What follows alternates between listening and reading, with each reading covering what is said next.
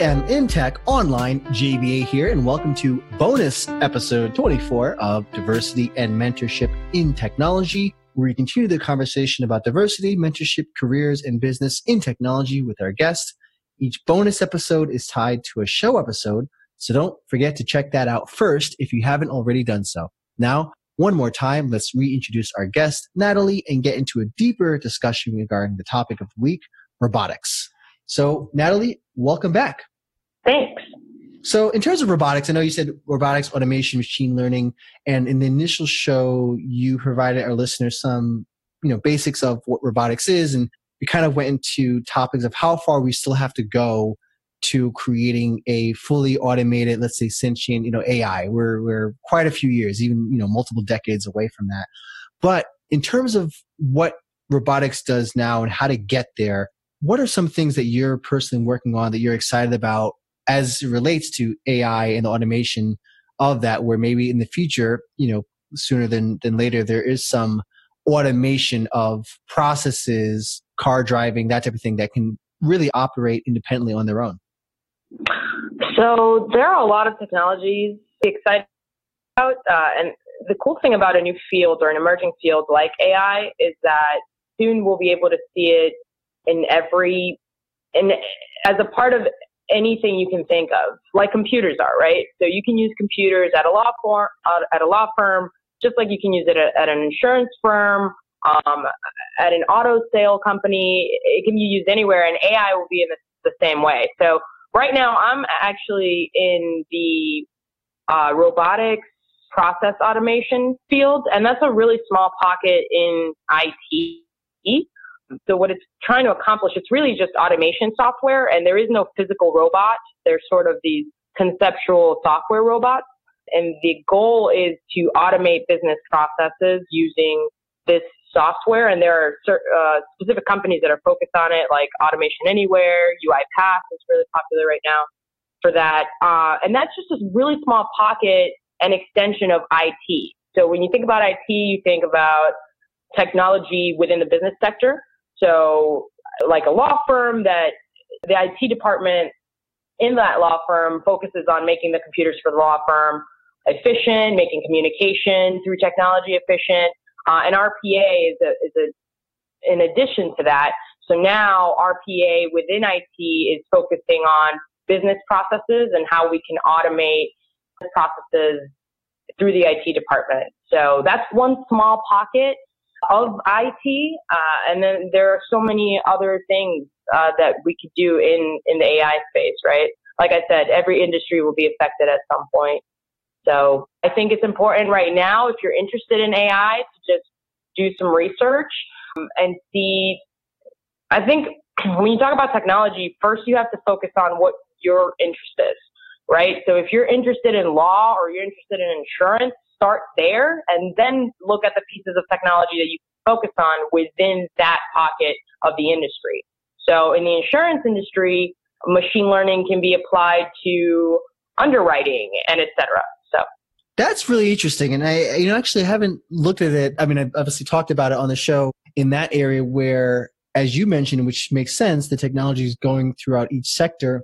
But instead of, and my question was actually going to be if I'm a student you know what languages do i learn or what you know trying to conceptualize where do i go from a career perspective? But i think what you said in terms of your passion first whether it's insurance or whether it's you know the trucking industry or whether it's uh, automating or gps whatever that that sector is or that industry is follow your passion first for it and then know that the automation or the better improvement processes for each sector will permeate through that vertical of that sector i think that's a kind of a more successful way to look at it if you you know have some thoughts about it for a young let's say student in college or high school who is just looking at, at ai or automation but it's a, such a big field focusing on what you like to do industry wise first may be a better take or if someone is trying to change careers focus on what you're doing now in your industry become an expert there and then enable the automation processes in that regard absolutely Absolutely. That's the best way to do it because if you go out right now and you say, well, I want to be in the tech industry, what does that mean, right? Like, mm-hmm. if you start applying for jobs, you're one of tens of thousands of people applying for that job. And if you don't have a specific pocket that you want to go into, you're making it very difficult for yourself in the field. So I would say start with something you like. Let's say this is a small example, but you really like puppies and animals and you're just, you've always loved animals, that's your thing. Well, there are websites like Chewy.com, right? So go to a company like Chewy.com and apply for a tech support role there, right? And now you're involved in something you really like, but you're also a tech support person for a website, a very famous website that focuses on animals. So I think that's the right way to approach it. And as far as getting to AI, in order to get to AI, I would say from a career standpoint, right, it always starts off with technical support. So if you think about a company like Chewy.com, at the very beginning, the entry level jobs of that website are the tech support, client facing. You always start at tech support if you want to get into the tech industry. And then comes the engineers. So after tech support comes computer science. So if you want to get into AI, you want to start with computer science. That's the base level of education, base level that you need to understand. And then from computer science, you, if you really want to be a machine learning engineer um, or an AI research scientist, you really need to take that extra step and go for your master's of science or PhD uh, and focus on something specific, either machine learning or AI. Um, and that's the trajectory of how to get to, to AI. But like I said, there are so many different ways to get into different pockets of that without going the PhD route, which is what I did, right? So I found automation within the IT space.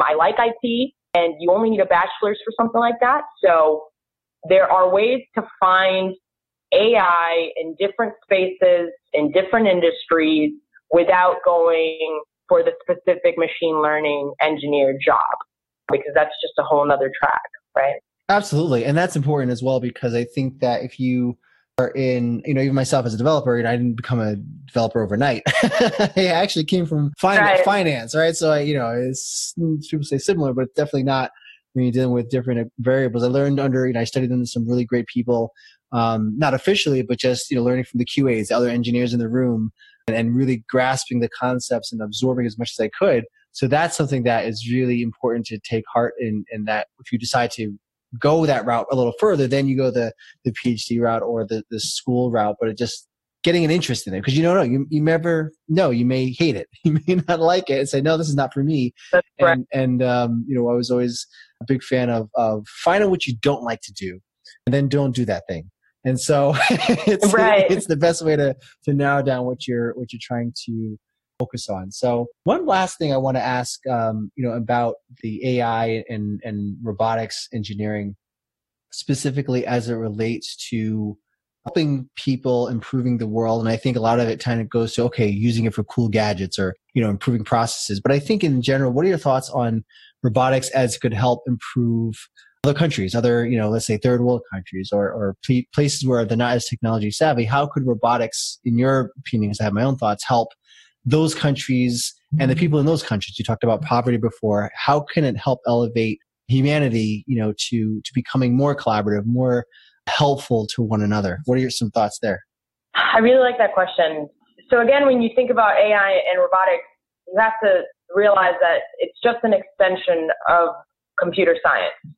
So it's an, it's uh think about it like a really smart computer right the next generation of what a computer could do, right? And that, and when you think about it that way, you can explore the fact that it just depends on how we're doing as a society and what we're focusing on, right? So these tools that we're creating using AI, they're only as good as we want them to be, which is why I think that the most important thing is not to ask the question, what can AI do for me?